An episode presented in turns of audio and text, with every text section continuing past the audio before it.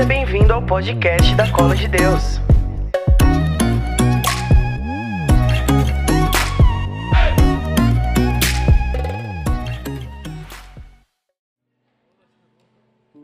Eu tô meio baqueado aqui.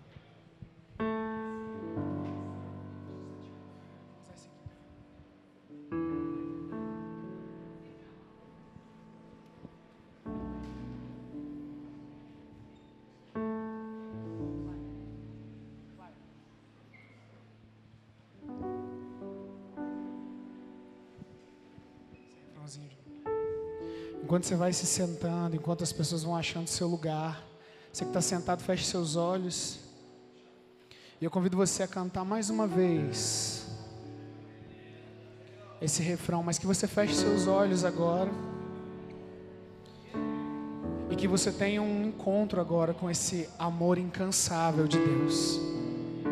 Feche seus olhos.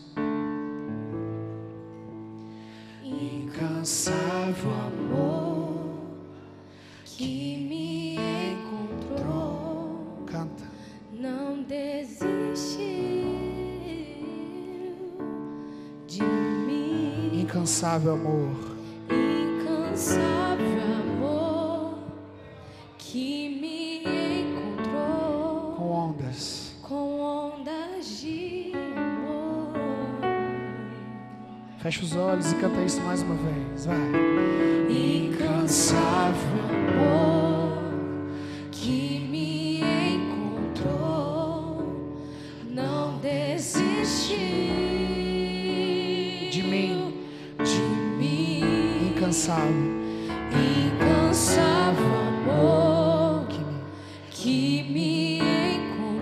ondas de amor. com ondas de amor. Amém. Pode abrir seus olhos. Boa noite. Olha para a pessoa que está do seu lado e fala: Boa noite, meu irmão. Fala para ele: É muito bom estar aqui com você essa noite.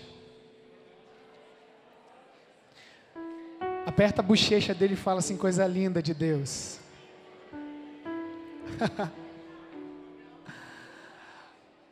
Amém? Queria convidar você a pegar sua Bíblia. Pode ser a física, pode ser no celular, onde você tiver a palavra de Deus, pode pegar. Rafa, ó, quem está sem Bíblia, tem um monte de Bíblia ali no canto, ali você pode se servir à vontade, pega ali, empresta. Levanta a mão quem está sem Bíblia aí, que as meninas vão levar para você. Rafa, cadê o Rafa?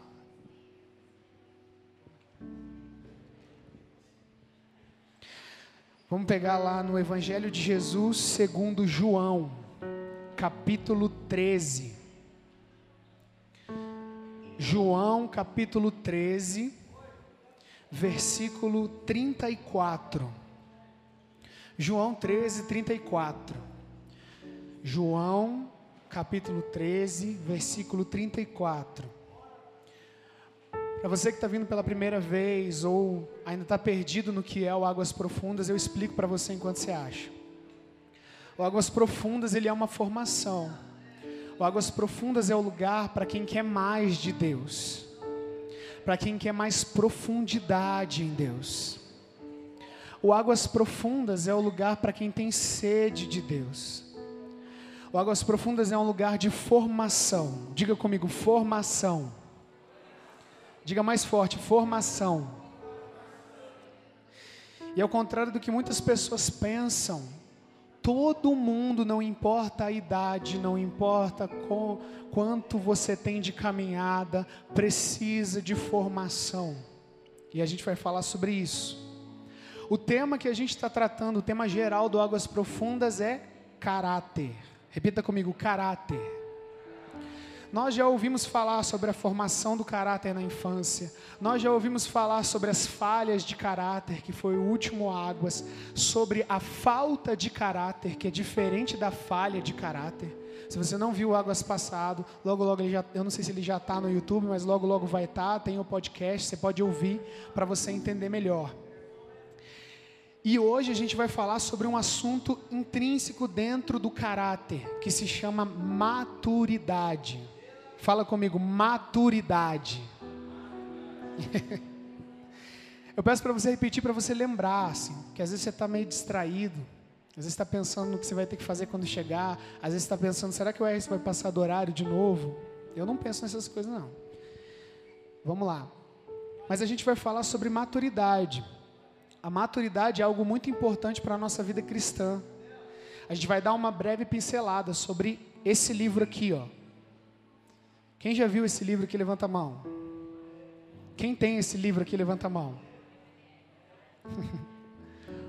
Os vocacionados têm, né? Tem, quem tem PDF também pode levantar a mão, não precisa ser o livro físico. Eu tenho PDF, meu ainda não chegou. Esse aqui é emprestado do meu querido amigo Wesley. Uma salva de palmas para o Wesley. Cadê o Wesley? Uma salva de palmas para o Wesley. meu brother, meu irmão Adidas. Irmão Adidas, anjão. Desce do céu, anjão. E a gente vai falar um pouco sobre esse livro aqui, que vai entrar num assunto que a gente está falando que é sobre caráter, mas em um âmbito muito mais profundo. Então, eu, eu peço para você, em nome de Jesus, que você não se distraia. Sabe por quê? O nome é Águas Profundas porque precisa de profundidade. Nós falamos no Águas também sobre os temperamentos, né? Quem é sanguíneo tem uma dificuldade muito grande de se aprofundar em algo, porque biologicamente ele é muito, ele faz muitas coisas, mas é tudo na superficialidade. Isso não é algo ruim em si próprio. A gente já falou sobre isso, a gente vai falar mais sobre os temperamentos, eu tenho certeza. Essa série vai ser uma das séries mais compridas que você vai ver no Águas Profundas. E a gente falou, mas eu preciso e eu peço, pelo poder do Espírito Santo presente nesse lugar, que ele invada o nosso ser e nos dê profundidade, independente do nosso estado psicológico, independente daquilo que a gente enfrenta, independente daquilo que nós temos como falhas de caráter e como falta de caráter. Amém? E a gente vai falar sobre maturidade hoje. Vamos lá. Já pegou na sua Bíblia? Eu vou ler na minha e você acompanha na sua. João 13, 34. Diz assim na minha: Jesus disse: Dou-vos um mandamento novo, que vos ameis uns aos outros, como eu vos amei. Amai-vos também uns aos outros. 35. Nisto reconhecerão todos que vocês são os meus discípulos, se tiverdes amor uns pelos outros. Palavra da nossa salvação, glória a vós. Dá um beijo na tua Bíblia. E uma salva de palmas à palavra de Deus.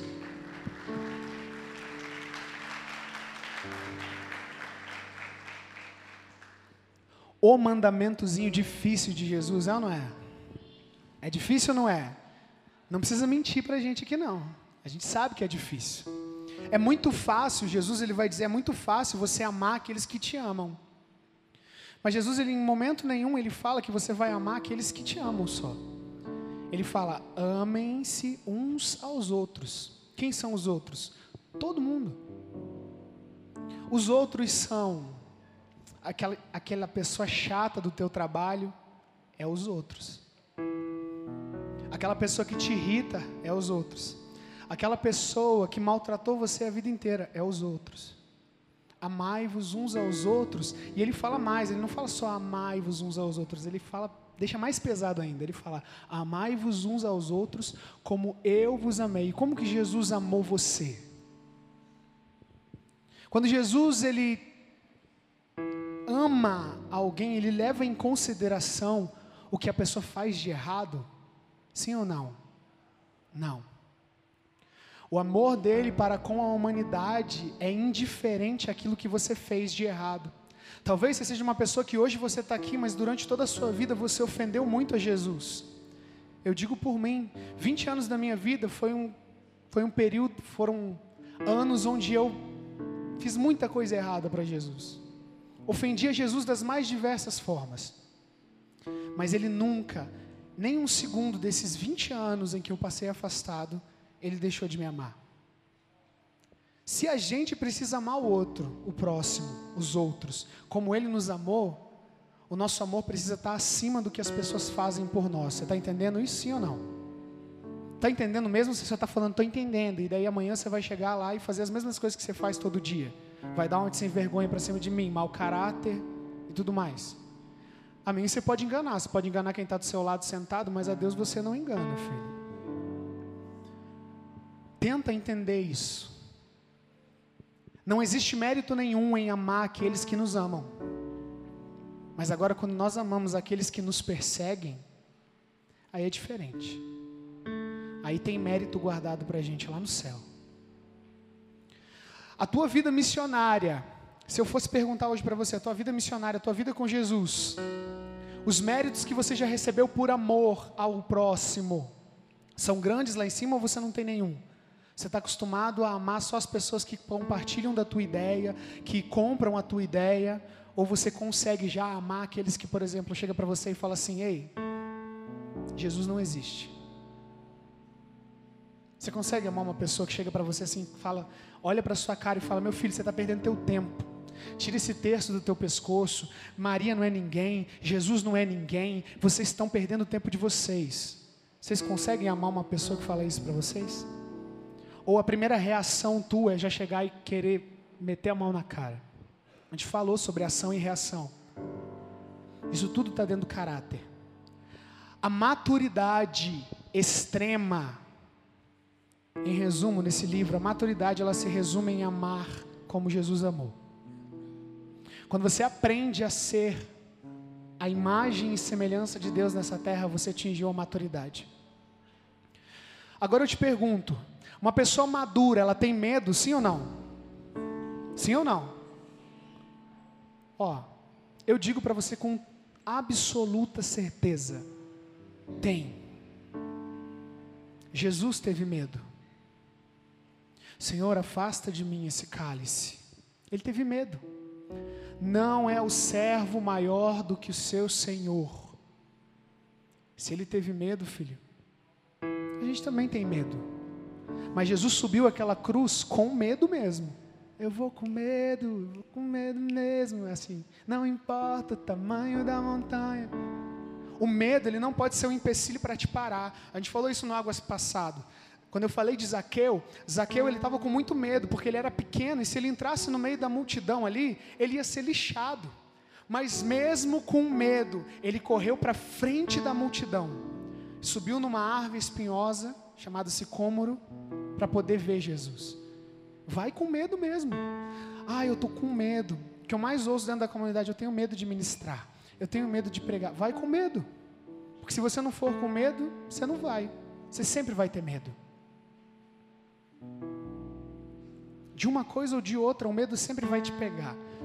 Falei também no Águas, no, no, no tema passado do Águas ainda sobre o medo. Eu falei sobre isso. Então, se você acompanhar todos os águas, você vai saber que muita coisa faz sentido. Você vai com medo mesmo. Aqui Jesus ele deixa esse mandamento porque ele quer ensinar muitas coisas para a gente. Ele quer que nós sejamos como Ele é. Porque nós somos criados como Ele é, imagem e semelhança. Amém ou não? Amém ou não? Você acredita que você é imagem e semelhança de Deus, sim ou não? Quem respondeu não é porque ainda está olhando para o pecado e não aprendeu a olhar para Jesus. Quem não consegue responder essa pergunta está colocando o pecado acima de Jesus. Aí não é, não é o pecado que é maior do que Jesus. É você que coloca ele acima de Jesus. O teu pecado se tornou um ídolo para você. Olha que pesado isso. O ídolo é aquele que você coloca no lugar de Deus. Se você acha que o seu pecado é maior do que Deus, o seu pecado é um ídolo para você. Se você acha que Deus não tem força para fazer você vencer o pecado, você acha que teu pecado é um ídolo. Você adora o teu pecado. Adorar não é tratar com carinho, adorar é dar uma importância, a maior importância. Está entendendo? Mas Deus ele está aqui para dizer que nós somos como Ele e nós devemos trilhar o caminho para ser como Ele. para você se chegar, você chegar à maturidade, você precisa amar como Jesus amou. Amém? Tá. Vamos falar um pouco sobre a maturidade. O livro da maturidade ele vai dizer que maturidade não tem a ver com idade. E nisso dá um tapa na cara de muita gente. Gente que não dá importância para um pregador novo, mais novo de idade, porque ele é mais velho do que aquele pregador. Só que, meu filho, maturidade não tem a ver com idade. Eu conheço pessoas de 14 anos, já conheci minha, na minha história inteira, pessoas de 14 anos, de 14 anos com muita maturidade. E pessoas de 40 anos que agem como uma criança. E a gente vai falar sobre isso. 40, 50, 60 anos que agem como uma eterna criança. Então a maturidade ela não tem a ver com idade, amém ou não? Quem aqui tem mais de 15 anos? Levanta a mão. Quem tem menos de 15 anos aqui? Levanta a mão. Tem alguém com menos de 15 anos? Ali. Lá. Amém. Amém. Sim.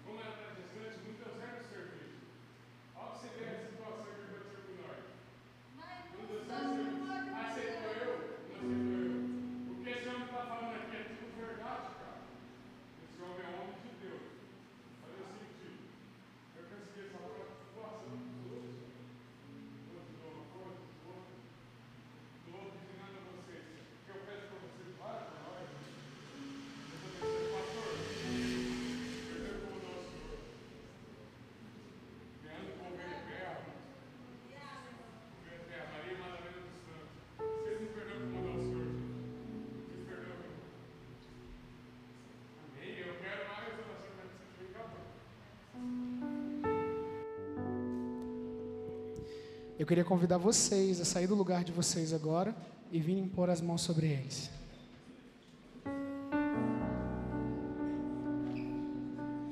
Pode vir.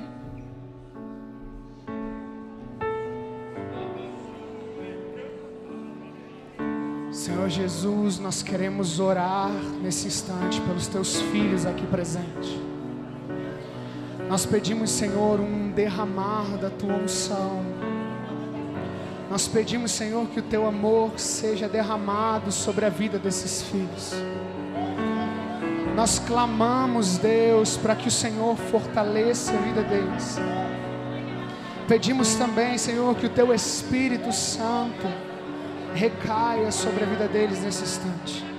Jesus, eu quero fazer um pedido ousado. Eu peço, Senhor, que o Senhor venha com providência sobre a vida desses teus filhos além da providência espiritual que nós pedimos, Senhor, um verdadeiro batismo no Teu Espírito nesse lugar. Nós pedimos também, Senhor, a providência material sobre a vida deles. Senhor, o que a mão direita faz, a esquerda não precisa saber. Nós pedimos, Senhor, que haja sobre a vida desses teus filhos providência. Nós oramos, nós oramos pela vida deles em amor.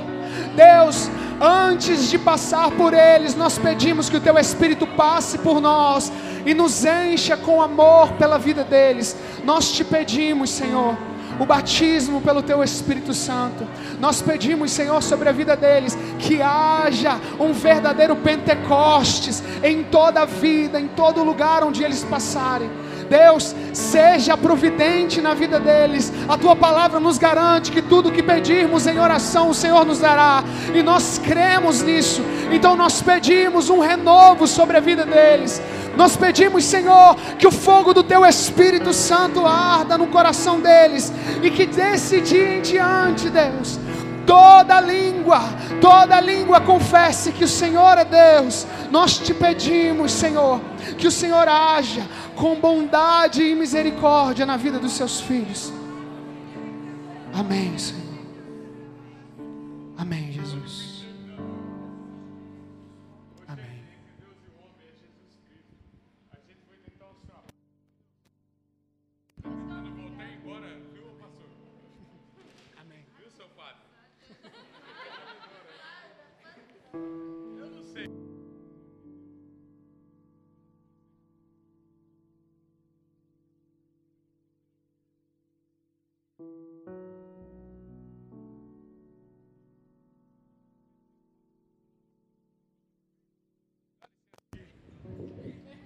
Boa noite a todos.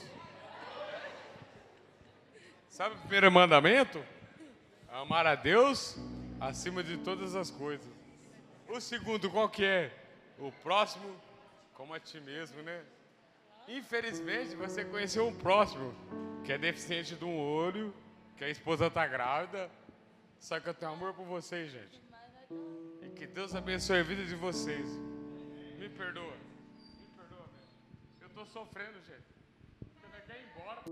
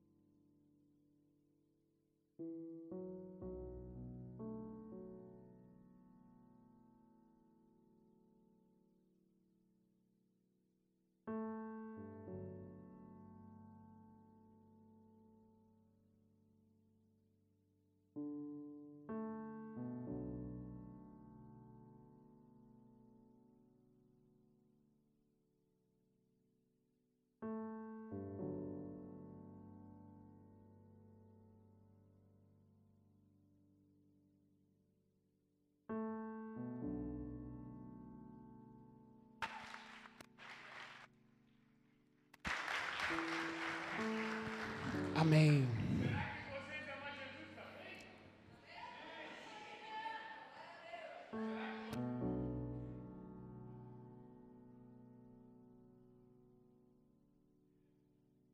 Amém.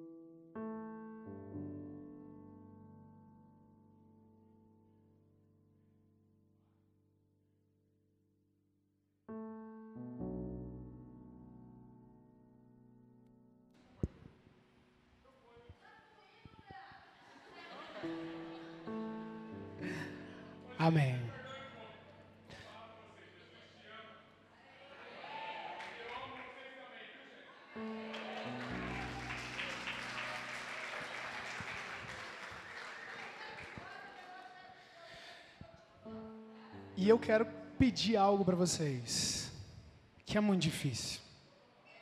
Isso veio agora no meu coração. Eu queria que vocês, se vocês pudessem, depois vocês ajudassem esse casal. A palavra de Deus ela vai dizer assim que a sua mão direita não precisa saber o que a esquerda fez, ou vice-versa. Isso não tem a ver com você fazer coisas no escondido. Isso tem a ver que quando você dá uma esmola, você não precisa saber o que a pessoa vai fazer com isso. Amar, eu acho que eu nem precisava mais pregar, nem falar sobre isso. Eu acho. Jesus ele foi tão providente que trouxe o Leandro e a Maria Madalena aqui para a gente. Que precisavam da nossa oração. Talvez muitos aqui, lá fora, não teriam coragem de fazer isso. Porque olhariam para alguém embriagado, para alguém que talvez vai usar o dinheiro ou a esmola que você vai dar para fazer qualquer outra coisa. Mas, gente, sinceramente, quem ama não se importa com isso. Quem ama de verdade não se importa com o que a pessoa vai fazer com aquilo que você dá para ela. Isso vale também para o amor conjugal, isso vale para o amor entre os irmãos. E vai de encontro com o que eu estava falando. Vocês precisam entender uma coisa: o amor de verdade, ele não espera nada em troca. Quem quer ser missionário, esperando alguma coisa em troca, está vivendo um amor egoísta. Não é a caridade, não é o amor que Jesus ensinou. Jesus ele morreu numa cruz, ele não esperou nada em troca nem de mim nem de você. Jesus morreu naquela cruz para a gente viver a vida medíocre que a gente vive. Jesus ele não tem cobrado nada de você. E se você se sente cobrado por Jesus, é melhor você reexaminar a tua fé. Amar a Jesus precisa ser uma atitude da tua alma, do teu coração. A caridade, ela é um impulso que 99% das vezes a gente não responde a esse impulso. Sabe quando você está caminhando na rua e você tem 50 reais no seu bolso, uma nota de 50 reais, que você vai usar para uma coisa fútil, fútil, e de repente vem um irmão de rua, bêbado, drogado, embriagado, e fala: Você tem alguma coisa para me dar? E você fala: Não tenho. Cara, aqueles 50 reais pode ser a tua ruína, filho. A palavra vai dizer que a esmola, ela paga uma imensidão de pecados. Sabe por que, que você está andando carregado na tua vida? Falta de esmola, talvez. E eu não estou falando só de dinheiro, não. Uma vez a gente estava voltando de Curitiba, eu e a Clara, e a gente não tinha dinheiro. Os dois, comunidade de vida, a gente não tinha dinheiro. Estava com o dinheiro contado do pedágio só, e era contado mesmo. Aí parou um senhor, e ele falou assim: Eu estou com fome, eu queria comer alguma coisa. A Clara pegou e abriu a bolsa dela e falou: ó, dinheiro a gente não tem, mas eu tenho essas bolachas piraquê, biscoito, bolacha, tudo a mesma coisa. E entregou pro cara. Eu sei que doeu no coração da Clara, porque ela gostava muito. Mas é um impulso. A Clara poderia ter optado por não responder esse impulso e dizer: ó, a gente não tem nada. Está na hora da gente mudar um pouco. Porque se você não tem nada mesmo, talvez seja porque você não dá esmola. Porque quando você dá com alegria, Deus restitui 100, 200, 300 vezes mais. Isso é a cultura do semear. Você planta, você colhe aquilo que você semeia. Se você semear miséria, você vai colher o quê? O que, que dá na árvore da miséria? Miséria. Miséria. Só um adendo para vocês. Se vocês puderem, ajudem depois. Ai, ai. Vou falar o restinho de tempo que eu tenho, que não precisa mais, mas eu vou pincelar um pouco sobre maturidade. As pessoas maduras, vai dizer no livro, são pessoas que quando você chega perto delas, você sente uma confiança tão grande. Não sei se isso já aconteceu com você, ou se já chegou com uma pessoa, ou uma pessoa já fez isso com você, que ela, essa pessoa, ela se abre com você espontaneamente. Quando a pessoa sente maturidade em você, ela confia em você. Então ela chega, ela já começa a despejar a vida dela em você. Porque ela sabe que você tem maturidade, ela sente isso. Ela se sente bem com você. Pessoas maduras te fazem, fazem você se sentir bem. Fazem você se sentir tranquilo. Na conversa, no dia a dia. E as pessoas imaturas, elas te deixam inquietos. Por um motivo só. Porque pessoas imaturas, elas são inconstantes. Sabe o que é inconstante? Uma hora está aqui, outra hora está lá, uma hora está em Deus, outra hora está lá embaixo, outra hora está aqui, outra hora está lá, outra hora ama Jesus, outra hora odeia Jesus, outra hora Jesus é uma bênção, outra hora Jesus só me maltrata. Pessoas assim, resumidamente. Só que a imaturidade, eu queria falar um pouco sobre a imaturidade, ela pode ser causada por várias coisas. A falha de caráter que a gente falou há um tempo atrás, as falhas de caráter não tratadas, não cuidadas, não revertidas, elas podem se tornar imaturidade. Por quê? Porque existe uma coisa chamada, que o livro vai dizer que se chama reflexo condicionado, que é, um, é um, uma fraqueza grande de caráter. Que é quando você reflete na sua vida inteira um condicionamento que você teve durante a sua infância, adolescência, por aí vai. Como assim é isso? Eu te explico. Uma criança chega no mercado, ou seja, chega no shopping e quer um brinquedo. E essa criança quer porque quer aquele brinquedo. Os pais, eles têm duas ações. Ou ele fala e explica para a criança, porque criança, ao contrário do que muitos pensam, criança entende, tá? Entende mais do que você ainda faz os pais de bobo, de tanto que entende. O que, que acontece? A primeira vez que o filho quis o brinquedo, ele chorou, gritou. E a mãe, como não queria ver aquela criança sofrer, movida por amor e ignorância, talvez, foi lá e deu o brinquedo para o filho. Aquela criança, no inconsciente dela, ela está ativando uma chave que diz assim: toda vez que eu chorar, gritar, eu vou conseguir o que eu quero. E se não é tratado na criança, pasmem, com 40 anos vai ser a mesma coisa. Muda um pouquinho só, porque ele não vai gritar e chorar. Mas esse grito e esse choro se transforma em mágoa, ressentimento. Você não fez o que eu quero? Então eu tenho mágoa de você. E eu vou ter mágoa. E vou ressentir isso. Porque o ressentimento é isso, eu ficar ressentindo isso. Ressentindo essa mágoa. Então toda vez que você se opor a uma palavra minha, eu vou entender inconscientemente que você está rejeitando me dar o que eu quero, então você me magoa. Eu estou ressentindo. Esse é um exemplo de pessoa imatura. Imatura. Você vai sentir que pessoas que você conhece que são assim não te dão segurança. Você não consegue se abrir. Aí acontece muito nos dias de hoje, crianças, filhos que não se abrem com os pais. Por quê? Porque os pais são imaturos. A criança não tem confiança no pai. Você precisa entender que a confiança ela dá, ela se dá em pessoas maduras e ponto final. Você só vai confiar em pessoas maduras. Lógico, você pode ter alguns outros problemas no seu caráter de confiança e tudo mais, mas isso não vem ao caso. Eu estou falando de um exemplo: maturidade e imaturidade. Eu anotei aqui alguns sintomas do tempo de hoje, que estão no livro, da imaturidade. Você vai, eu vou falar para você, para a gente ir terminando, e você vai ver se isso se encaixa em alguma coisa na sua vida. Eu vou ler rapidamente. São quatro. O primeiro é endonismo. Você já ouviu falar em endonismo? Quem já ouviu falar, levanta a mão. E aí você já vai, ó, presta atenção. O exercício vai ser: primeiro eu vou olhar para mim, depois eu vou olhar para os outros. Primeiro você vai ver se você é desse jeito, se você tem esses traços. Depois, um outro dia, quando você tratar isso em você, você vai olhar no outro. Endonismo ele é o prazer conseguido a todo custo como lei máxima de todo comportamento. Está inevitavelmente ligado à permissividade, isto é, a submissão irrestrita a tudo o que for agradável. O que é o endonismo? Prazer no que me agrada, fazendo o que me agrada. Se não me agrada, não faço. Não me agrada rezar por alguém que está embriagado, então não faço. Prefiro ficar no meu lugar.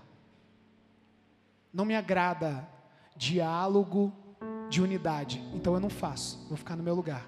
Endonismo. Não me agrada falar de Maria. Endonismo. Tá entendendo? Então, o que, que não te agrada aí? Talvez.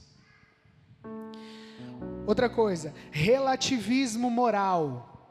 É um traço de uma pessoa imatura.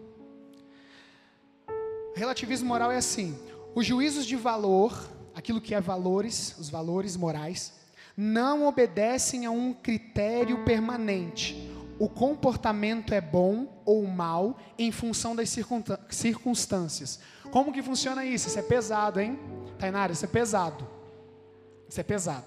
Porque funciona assim. Vamos falar de moral. O que é certo? Roubar é certo? Não. Errado. Mas se ninguém souber que eu roubei? Mas se não prejudicar ninguém? Cara, o roubo ele sempre vai prejudicar alguém. Porque se não prejudicar terceiros, vai prejudicar você. Porque você vai adquirir uma constância nisso. Tá entendendo? Só que aí a pessoa que tem relativismo moral, ela, ela pensa assim: não, mas se eu roubar e não. Roubar de ladrão. Ladrão que rouba ladrão tem 100 anos de perdão. Você já ouviu isso? Mentira. Ladrão é ladrão. Relativismo moral é imaturidade. O que é certo é certo, mesmo que ninguém esteja fazendo. O que é errado é errado, mesmo que todo mundo esteja fazendo. Isso é a moral perfeita. Você entende? Outra coisa, falta de compromisso. Como faltam os valores, hum, faltam também os compromissos. Eu não roubo, mas também não pago minhas contas. Imaturidade. Ai, mas eu queria tanto hoje ir para um lugar e me divertir, eu tenho um dinheiro. O que, que eu faço? O livro Fidelidade da editora Quadrante vai dizer que você precisa primeiro pagar o que você deve, depois você vai se divertir. Se sobrar dinheiro para você se divertir. Isso é coisa de gente madura. Gente matura faz o contrário. E daí quando vê já está, ah, meu Deus, cadê, cadê? Se meter em dívida que você não pode pagar, imaturidade. Isso tudo é falta de compromisso. E o último que eu anotei aqui, tem mais, mas eu anotei o último aqui, é a frivolidade existencial. Eu anotei dos dias de hoje, tá? Mas tem vários e vários e vários. A frivolidade existencial é assim, ó. No homem essencialmente frívolo, não há questionamentos ideológicos nem inquietações culturais. Jandaia tem um monte de índio pedindo pedindo esmola ali. Mas não é problema meu. Hoje, dentro da igreja, se discutem várias coisas acerca da unidade. Eu não concordo, não é problema meu. Ah, está acontecendo isso, isso, isso, isso na minha casa. Está é, tá virando um inferno lá na minha casa. Não é problema meu. Isso é frívolo. Tanto social, cultural, quanto ideológico. Ideologia de gênero. Ah, não é problema meu. É problema seu, sim. Na verdade, talvez não, porque isso é problema de gente madura. Quem é imaturo não tem problema nenhum. A imaturidade faz com que as pessoas pensem assim, ó. Eu já sou maduro, presta atenção nisso. Pessoas imaturas pensam assim, ó. Eu já sou maduro demais. Essas coisas não, se, não são do, da minha ossada. já passei por isso. Já passei no meu tempo de colégio, no meu tempo de colégio não tinha ideologia de gênero. Hoje vocês que lutem, né? Eu que lute. Pessoa assim é pessoa imatura. O maior exemplo de pessoa imatura é a pessoa que acha que não, tem, não pode ter problema. Para ser maduro eu não posso ter problema. Ei, vou dizer uma coisa que eu conversei com a Nicole no carro. Com a Nicole Galdino. Você tem que entender que maturidade não é quando você não tem mais problema. Ou quando você resolve problema assim, ó. É quando você sabe passar pelos problemas. Tá entendendo? Gente que é imatura não sabe passar. Tá aqui e começaram a falar mal dele. O colo de Deus começou a falar mal dele. O imaturo ele vai pegar assim: não quero lidar com isso, eu vou fugir. E eu já disse uma vez: quem fica fugindo não para em lugar nenhum. Tem que resolver. Tem que passar com os problemas de forma madura. Esses problemas, eles vão ser é, resolvidos de uma forma única, que foi o que a gente falou no começo da pregação. Amando como Jesus amou. Guardando os mandamentos. Ei, os mandamentos têm nome de mandamentos, mas eles são um manual de instruções para mim e para você. Quando você vive os mandamentos, você não rouba. Quando você vive os mandamentos, você é uma pessoa madura. Só que agora deixa eu te refrescar, gente. É difícil hoje você encontrar uma pessoa plenamente madura. A maturidade ela é alcançada, eu ia falar no último Águas, mas vou pincelar hoje. É alcançada com as virtudes. Já ouviu falar das virtudes? Você sabe como que você consegue virtudes? Quem sabe como que você consegue as virtudes? Levanta a mão. Eu digo para você. É muito mais simples do que você pensa. Você não precisa ler tudo isso aqui para conseguir uma virtude. Você não precisa ler 50 livros desse aqui. Você não precisa estar em todos os águas. Você não precisa ser missionário. Você não precisa fazer absolutamente nada corporal e ah, para você receber as virtudes. É só pedir. Você entendeu? Vocês ficam meio assim porque vocês não acreditam em mim? Faz o teste. Pede as virtudes. Peça prudência para Deus para você ver. A sua cabeça muda. Você vai começar a pensar duas vezes antes de fazer alguma coisa. E quando você menos perceber, você está agindo com prudência. E se eu não me engano, São Tomás de Aquino, eu tenho um problema na cabeça. Ou Santo Agostinho disse: a prudência é a mãe de todas as outras virtudes. Então tá aí um exercício para vocês na semana. A semana inteira eu queria que, se você quisesse, é claro, que você na sua oração à noite, quando você deitasse, você pedisse, Deus, faz do meu coração um coração prudente. Só isso. Me dá a virtude da prudência. Pronto. Essa semana inteira. Pede. Não precisa sair por aí fazendo. Pede, pede. É o desafio que eu lanço para vocês.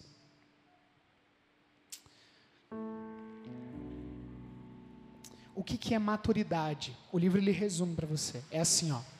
Para a gente encerrar, presta muita atenção. Maturidade é disposição de chegar ao sacrifício, ao sacrifício, no teu amor. Como Jesus, Jesus não chegou ao sacrifício de cruz. Você chegar a se sacrificar por amor ao outro.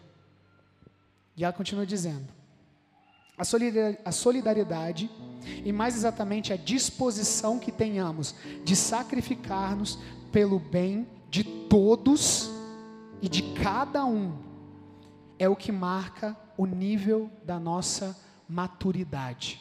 Eu vou ler de novo.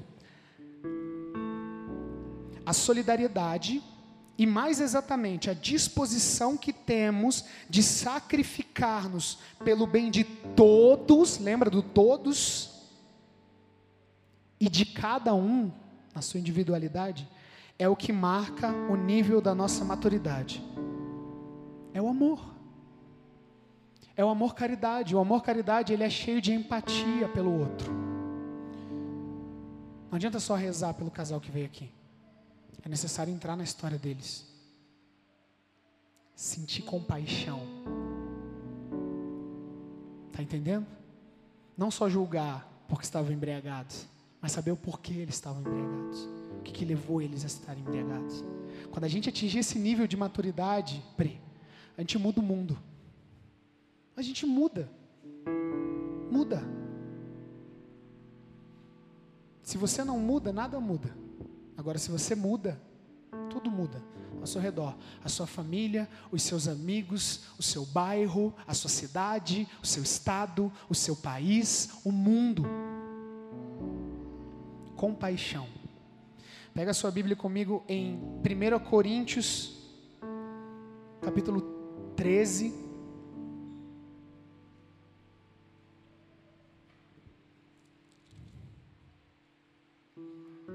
Gente rezar.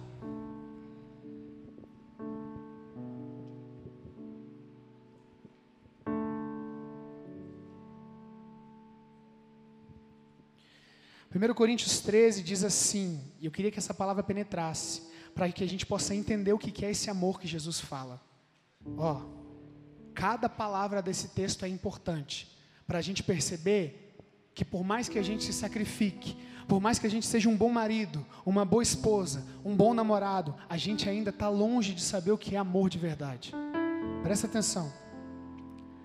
Ainda que eu falasse a língua dos homens e dos anjos, se eu não tivesse amor, eu seria como o bronze que soa ou como o símbolo que tine. Ainda que tivesse o dom da profecia o conhecimento de todos os mistérios e de toda a ciência, ainda que tivesse toda a fé a ponto de transportar montanhas, se eu não tivesse o amor, nada eu seria. Ainda que eu distribuísse todos os meus bens aos famintos, ainda que eu entregasse meu corpo às chamas, se não tivesse a caridade, o amor, caridade, isso nada adiantaria. O amor é paciente, o amor é prestativo, não é invejoso, não se ostenta ou se ensoberbece, não se incha de orgulho, nada faz de inconveniente. O amor não procura os seus próprios interesses, não se irrita, não guarda rancor não se alegra com a injustiça, mas se regozija com a verdade. Tudo desculpa, tudo crê, tudo espera, tudo suporta. O amor jamais acabará. Quanto às profecias, elas desaparecerão. As línguas cessarão. A ciência, a ciência também desaparecerá. As músicas da cola de Deus acabarão. As comunidades sumirão. As igrejas físicas evaporarão. Pois o nosso conhecimento é limitado. Ilimitado é a nossa profecia. Preste atenção agora. Mas quando vier aquele que é perfeito, o que é imperfeito desaparecerá. Quando eu era criança, falava como criança, pensava como criança, raciocinava como criança. Depois que me tornei homem, adulto, maduro, fiz desaparecer o que era próprio de criança. Agora nós vemos a Deus como em um espelho, de maneira confusa, mas depois o veremos face a face. Agora o nosso conhecimento é limitado, mas depois conheceremos assim como nós somos conhecidos por Ele. Agora, portanto, permanecem a fé, a esperança e o amor, caridade. Essas três a maior delas, porém, é o amor. Palavras do Senhor. Fica de pé. Feche seus olhos. Rapidamente feche seus olhos, feche seus olhos. Coloque a mão sobre o seu coração. Existe uma alegria impressa no coração daqueles que amam a Deus eu amo a Deus, sou amado por Ele. Quanto mais eu amo a Deus e ao próximo, mais eu sou amado por Ele. Quanto mais eu me dou a Ele, mais Ele se dá a mim. Quanto mais eu me entrego a Ele, mais Ele se entrega a mim. E a experiência com Deus, ela não é aula, ela é uma experiência. Maria, mãe de Jesus, foi quem ela foi porque ela foi a primeira que experimentou a Deus dentro de si. Mas filho, ainda tem muita coisa dentro de mim de você que precisa ser deixado. O amor não é orgulhoso. O amor não é soberbo. Isso precisa ser deixado de lado. Já foi o tempo de ser criança. Já foi o tempo de agir como criança, que depende dos outros, que é dependente emocional de muitas pessoas. É o tempo de falar como homem. Aqueles que não são maduros, filho, não enxergarão a Deus, não o verão face a face. É dia de nós sermos maduros. É o dia do romper hoje, filho. Se você está aqui, é porque Deus quer romper isso em você. Chega de se comportar como criança. E eu estou falando na parte da imaturidade. Está na hora de sermos cristãos maduros, cristãos que são inseridos naquilo que precisa ser inserido, cristãos que se preocupam com o próximo, não só com o nosso próprio umbigo.